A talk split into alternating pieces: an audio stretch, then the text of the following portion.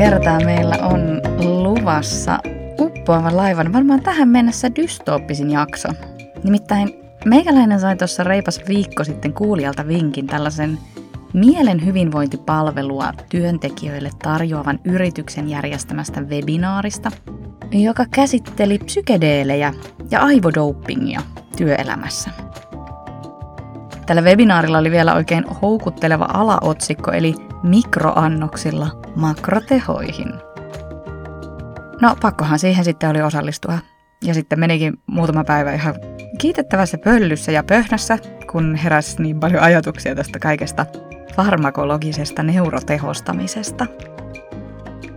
Mun nimi on Heta Tuppurainen ja mä oon sillä tavalla tylsä ja konservatiivinen, että on lähinnä käyttänyt tuota kahvia douppaamaan itseäni aamuisin.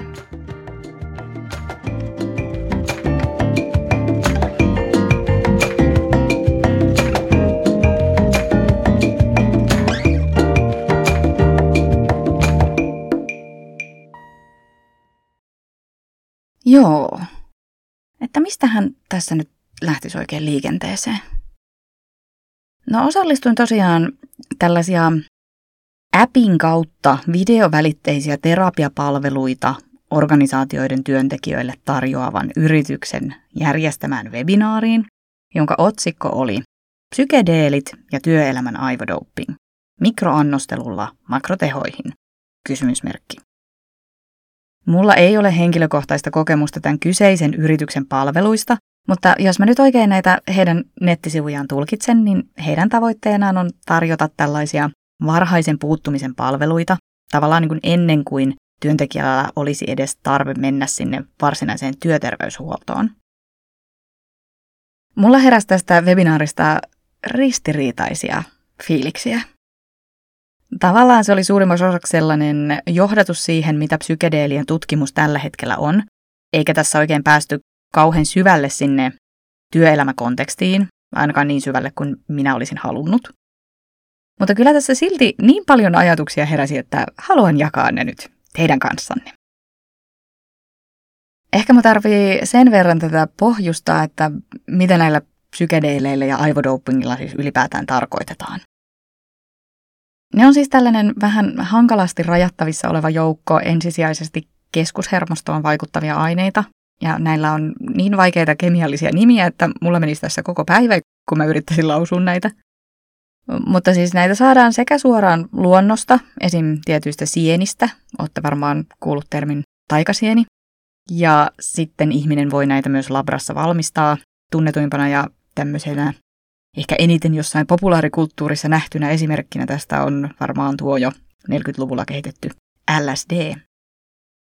Yhteistä näille kaikille aineille on se, että ne vaikuttaa ihmisen kokemaan tietoisuuden tilaan, ajatteluun ja myöskin aistihavaintoihin. Näiden aineiden avulla tavallaan aivojen eri osa-alueet osaa yhtäkkiä viestiä paremmin keskenään. Näitä psykedeelejä tutkitaan koko ajan enemmän ja enemmän. Puhutaan jopa tällaisesta psykedeelitutkimuksen renessanssista ja yhtenä syynä tähän on meidän jatkuvasti lisääntyneet mielenterveysongelmat. Eli psykedeelejä tutkitaan tällä hetkellä esimerkiksi mahdollisena ratkaisuna vaikein masennuksen hoitoon ja myös erilaisiin päihdeongelmiin, vaikkapa alkoholismiin ja tupakan käyttöön. Jotkut aihepiiriin perehtyneet tutkijat menee jopa niin pitkälle mielipiteissään, että näillä voitaisiin parantaa myös niin sanotusti niin kuin terveiden yksilöiden hyvinvointia, koska näitä aineita käyttämällä yksilö voi mahdollisesti esimerkiksi no, boostata luovuuttaan ja lisätä avoimuuttaan, saada erilaisia hyvinvoinnin tunteita.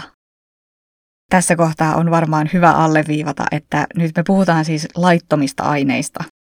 Sekä näiden käyttö että hallussapito kielletään tällä hetkellä Suomen rikoslaissa.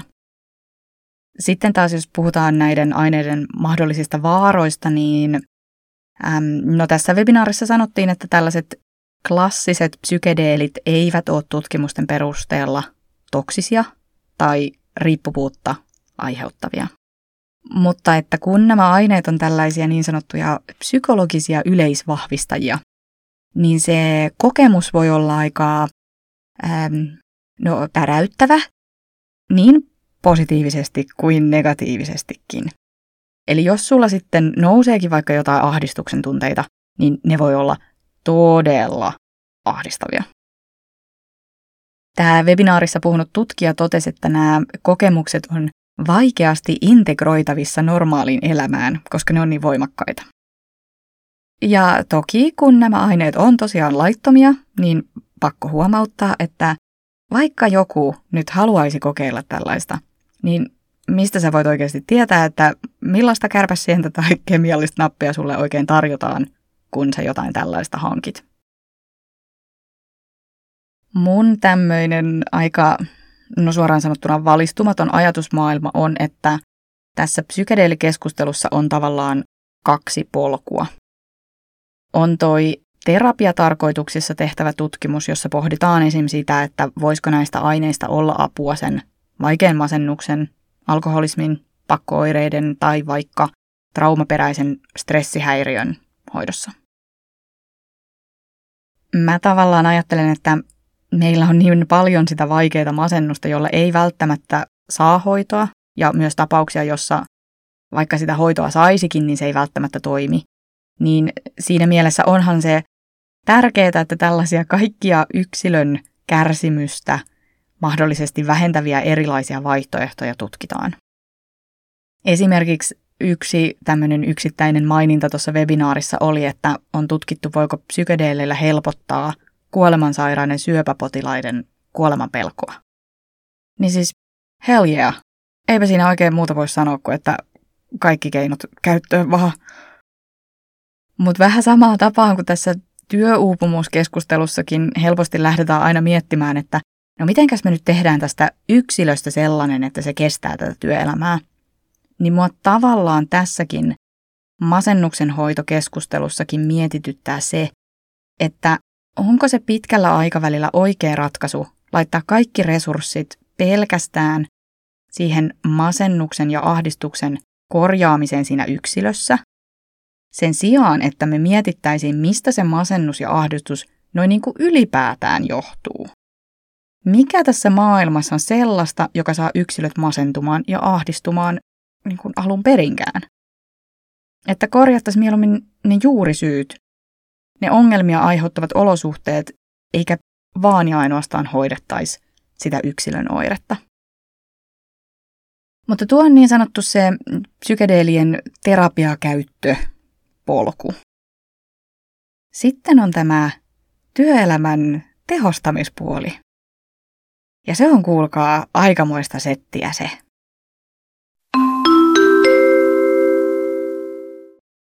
Hyvät matkustajat, muistattehan, että viikonloppu on vain sosiaalinen konstruktio. Silloin voi aivan hyvin myös päättää tekevänsä töitä. Kannustammekin jokaista miettimään, saisiko töihinsä lisää puhtia ja etumatkaa työkavereihin, mikäli käyttäisi edes osan viikonlopusta töiden tekemiseen. Kysymyshän ei ole mun mielestä varsinaisesti edes siinä, että voimmeko me tällaisilla aivodopingeilla parantaa omaa suorituskykyämme myös siellä työelämäkontekstissa. Noilla aineilla voidaan tosiaan boostata aivojen eri osat viestimään keskenään tavoilla, joita ne ei normaalisti tee. Ne voi hetkeksi tehdä meistä luovempia tehokkaampia saada näkemään asioita siis kuvainnollisesti ja kirjaimellisesti. Ei tämä varmaan yllätyksenä tuu. Kyllä me varmaan kaikki ollaan siis sen verran hiihtoa ja vaikka pyöräilyä seurattu, että tasan tiedetään ihmisellä olevan kyky kehittää vaikka millaisia niin ruumiilliseen suorituskykyyn kuin sitten aivokemiaan, aivojen suoritukseen vaikuttavia aineita, joilla me voidaan parantaa ja tehostaa sitä suoritusta. Mun mielestä se oleellinen kysymys kuuluu, että minkä takia, ja nyt pahoittelen ranskaani, vitun takia me tarvitaan tällaista. Mä jotenkin voin vielä ymmärtää, siis ymmärtää niin kuin ajatuksen tasolla, en missään nimessä hyväksyä, että niin kuin urheilija haluaa käyttää laitonta ainetta, laitonta dopingia parantaakseen suoritustaan. Toki siis aineina puhutaan hyvin erilaisista seteistä silloin, kun puhutaan jostain urheilijan käyttämästä dopingista ja kun verrataan niitä johonkin tämmöiseen aivodopingiin eli psykedeeleihin. Mutta se tehostamisen aate siellä taustalla, sehän on aivan sama. Että tällä urheilijalla on niin suuri menestyksen tarve, menestyksen kiima, niin suuri tarve tulla nähdyksi ja pelko siitä, että mä en pärjää, en riitä ilman näitä aineita, en ole riittävän hyvä ilman näitä aineita, niin joo, mä ymmärrän, tosiaan ymmärrän, en hyväksy, että tuollaisessa paineessa voi päätyä hylkäämään sen moraalinsa ja ottamaan riskin dopingin kanssa. Mutta siis ihanko totta me täällä työelämässä tarvitaan tuota? Siis psykedeelejä vahvistamaan suoritusta. Miksi? Ketä varten? Kuka siitä hyötyy? Mä niin kuin jollain tavalla ymmärrän, että jossain piilaaksossa, jossa eletään sellaisessa kuplassa, jossa jatkuvasti tavoitellaan sitä, että nyt minä kehitän uuden appin tai veripisara kommervenkin, jolla mä mullistan maailman. Että tommosessa painekattilassa tulee semmoinen tarve sellaiseen keinotekoiseen lisäboostiin ja paineiden hallintaan. Mutta eihän se nyt vielä tarkoita sitä, että sellainen niin tervettä olisi. Tai missään määrin hyväksi ihmiselle.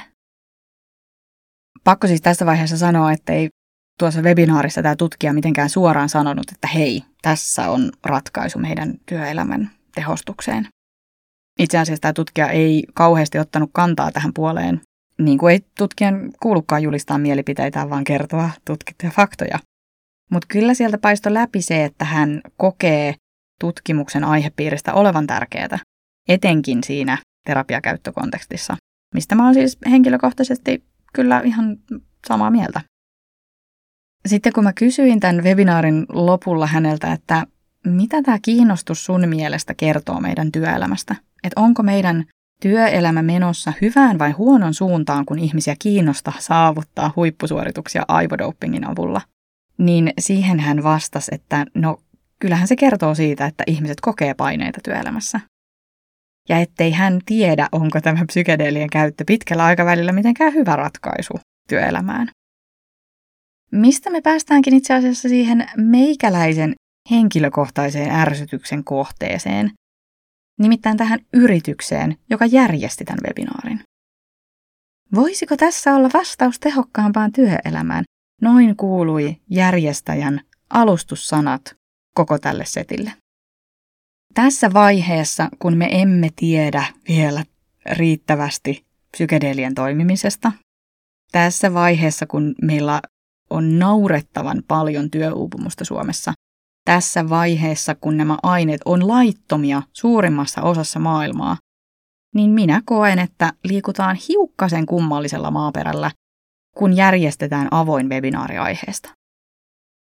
Siis avoimella mä tarkoitan sitä, että ihan tämmöinen meikäläinenkin pääsee sinne kuuntelemaan. Ei, ei siis tarvinnut olla esim. terveydenhuollon ammattilainen tehdä työkseen jotain tutkimusta tai, tai niin kuin työtä masentuneiden parissa tai mitään tällaista. Mun mielestä tällainen toiminta vihjaa automaattisesti siihen suuntaan, että meillä on ylipäätään tarve tehostaa yksilöitä. Ja se on mun mielestä väärä viesti, erityisesti yritykseltä, jonka bisnes on myydä asiakasyrityksilleen terapiapalveluita ja mielenhuoltoa, joita tämän asiakasyrityksen henkilöstö voi sitten käyttää. Kutsukaa minua konservatiiviksi, kutsukaa kukkahattutäriksi, mutta kyllä mua siis niin kuin ällötti, kun tämän webinaarin jälkeen mun sähköpostiin tärähti semmoinen myyntidekki, jonka otsikko oli, että voi paremmin töissä.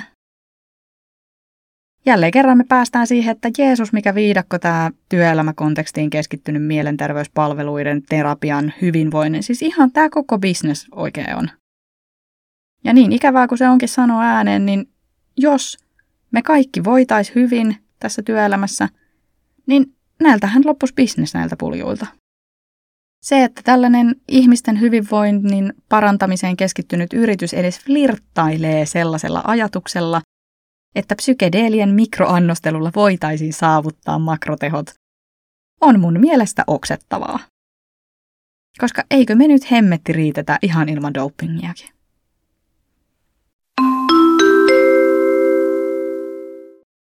Uppoavan laivan työpaikkaruokailua tullaan tehostamaan.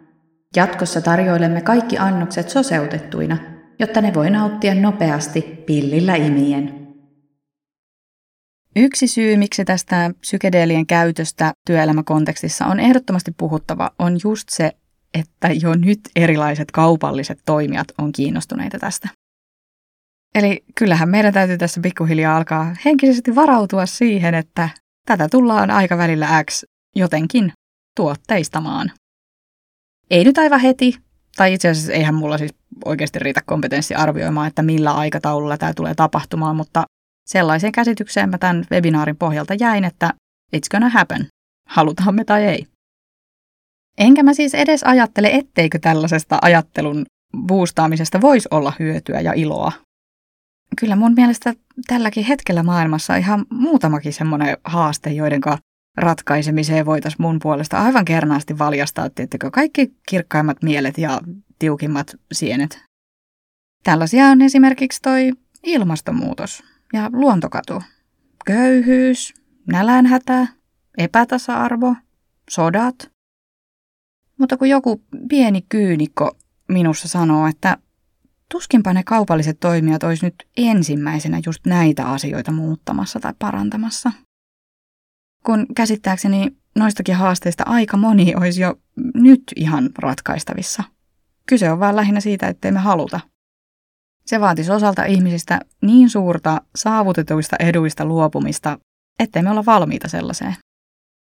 Tällei henkilökohtaisella tasolla mua mietityttää paljon se, että kuinka paljon nyt työelämässä, tai no ihan niin kuin elämässä ylipäätään, kipuillaan semmoisen yleisen riittämättömyyden tunteen kanssa – Tämä webinaarissa esiintynyt tutkija oli sitä mieltä, että näitäkin aineita, siis näitä huumausaineeksi luokiteltavia aineita on aina tutkittu ensisijaisesti juuri haittojen näkökulmasta, eikä niinkään mietitty, että no mitähän hyötyjä näistä voisi olla. Joten joo, tavallaan siis voishan tässä olla jonkinlainen ratkaisun poikainen tilanteeseen, jossa sulla vaikka on jotain keskittymisvaikeuksia tai joku hiton luovuusblokki ja sit sä nappaat vähän taikasieltä tai muuten trippeilet menemään ja hallusinoit itsellesi ratkaisu siihen työperäiseen ongelmaan. Mutta mua vaan mietityttää, että poistaako tämä todella sitten sen sun riittämättömyyden tunteen. Koska aina kun sä saat keinotekoisesti jotain asiaa edistettyä, niin rohkaiseeko se sua edistämään niitä asioita niin sanotusti luomuna? Eli vaikka kuinka paljon sanotaan, ettei nämä psykedeelit aiheuta samanlaista riippuvuutta kuin perinteiset huumeet tai vaikka alkoholi, niin... Tai siis, jos mä nyt olen aivan rehellinen ja ajattelen itteni kannalta tämän, en mä tiedä, olisinko mä niin vahva yksilö, että mä pystyisin käyttämään tuollaista ihmeainetta vaan kerran tai pari vuodessa, kuten tässä webinaarissa maalailtiin. Että jos mulla olisi joku aine, joku laillisesti saatava aine, joka saisi mut luovemmaksi, tehokkaammaksi, paremmaksi työntekijäksi, niin tavallaan kyllähän sitä varmaan haluaisi käyttää aina. Varsinkin, jos kaikki muutkin käyttäisi. Koska siis mitenkäs sitä nyt sitten ilmankaan pysyisi muiden tahdissa.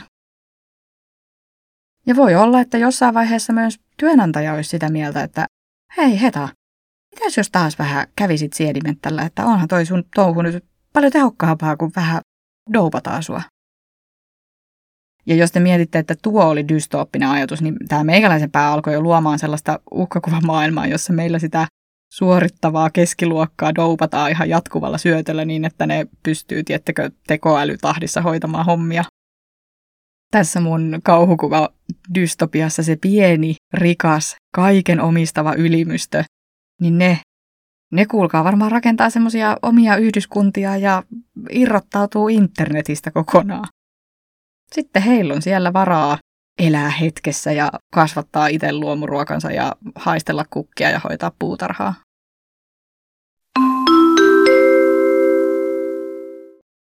Uppoavan laivan työhyvinvointikyselyn tulokset ovat laskeneet viime vuodesta. Korjaustoimenpiteenä työntekijät aloittavat työpäivänsä vierailevalla meikkiosastolla, jossa jokaiselle kasvomaalataan korviin saakka ulottuva hymy. Musta tämä meidän työelämä on aivan hurjan polarisoitunutta jo tälläkin hetkellä. Siis ei tarvi mennä kuin muutama jakso taaksepäin, kun mä hölötin mun nelipäiväisestä työviikosta. Eihän se missään maailman nimessä ole mitenkään mahdollista kaikille. Ei siis kaikille tietotyöntekijöille puhumattakaan nyt eri ammattiryhmistä. Meidän työelämässä on aivan valtavasti eriarvoisuutta ja mahdollisuudet on jakautunut epätasa-arvoisesti ja mä en nyt tällä muutaman päivän miettimisellä ole vielä keksinyt, että miten psykedeelien kaupallistuminen ja niiden käyttö tässä työelämäkontekstissa voisi noin niin kuin isossa kuvassa tätä työelämää parantaa, poistaa epätasa-arvoa tai polarisaatiota helpottaa. Siis joo, vois, voisihan joku yksilö siitä saada ehkä jotain irti, mutta että onko tämä nyt sellainen kehityssuunta, joka vie meitä kaikkia kollektiivisesti kohti jotain hyvää, niin no mun on niin kuin hirmu vaikea nähdä sitä. Valistakaa mua toki, jos mä oon teidän mielestä väärässä. Toki voihan siinä siis käydä sellainenkin juonen käänne, että jos me kaikki nyt vaan alettaisiin trippailemaan ja päästäisiin jotenkin syvemmin kosketuksiin itsemme ja tunteittemme ja aitojen halujemme ja tarpeittemme kanssa, niin no voi olla, että jäisi powerpointien hinkkaamiset vähän vähemmälle. Ehkä me vaan kaikki todettaisiin, että itse asiassa eihän tässä työelämässä ole mitään järkeä. Irtisanouduttaisiin ja lähdettäisiin kasvattelemaan niitä sieniä, että pitääkää tunkkinne työelämä. Aivan varmasti tähän koko asiaan liittyy paljon sellaista no, no pelkoa, uutta ja tuntematonta kohtaa ja meikäläinenkin on hyvin vähän siis loppujen lopuksi perehtynyt tähän aihepiiriin. Voi olla, että mua vuoden tai kahden päästä tai varmaan jo ensi viikolla hävettää tämä jakso, että olipas keskeneräisiä ajatuksia. Mutta en mä vaan voi sille mitään, että välillä mua siis pelottaa se kaikki, mihin me ihmiset pystytään. Että ollaanko me ajateltu ihan loppuun asti kaikkia näitä juttuja? Onko se, että me pystytään johonkin aina varma merkki siitä, että pitäisi toimia niin? Jos minun nyt pitäisi esittää toive tai tiivistelmä siitä, mitä mä koko tästä aivodouppauksesta ajattelen, niin kyllä se kuuluu niin, että minä en halua elää sellaisessa työelämässä, jossa mun pitää vetää psykedeelejä jotta mä kokisin olevani riittävän tehokas ja luova ja hyvä. Huhheja, joo, tää oli, no en minä edes tiedä mitä tää oli. Ainakin siis uppoavan laivan dystoppisin jakso tähän mennessä. Pitäisiköhän mun valla yrittää tehdä jostain positiivisesta aiheesta seuraava jakso? Tuleeko kenellekään mieleen mitään? Apua. Mutta hei, kiva kun kuuntelit ja minä toivon kaikkia teidän lempiruokia tuonne työelämäristeilyn buffeepöytään ja mahdollisimman vähän pilaantuneita katkarapuja. Noin. Ei aavistustakaan, mistä tuokin oikein pullahti. Mutta tämä oli nyt kuulkaa tällä kertaa tässä. Ensi kertaan. Moro!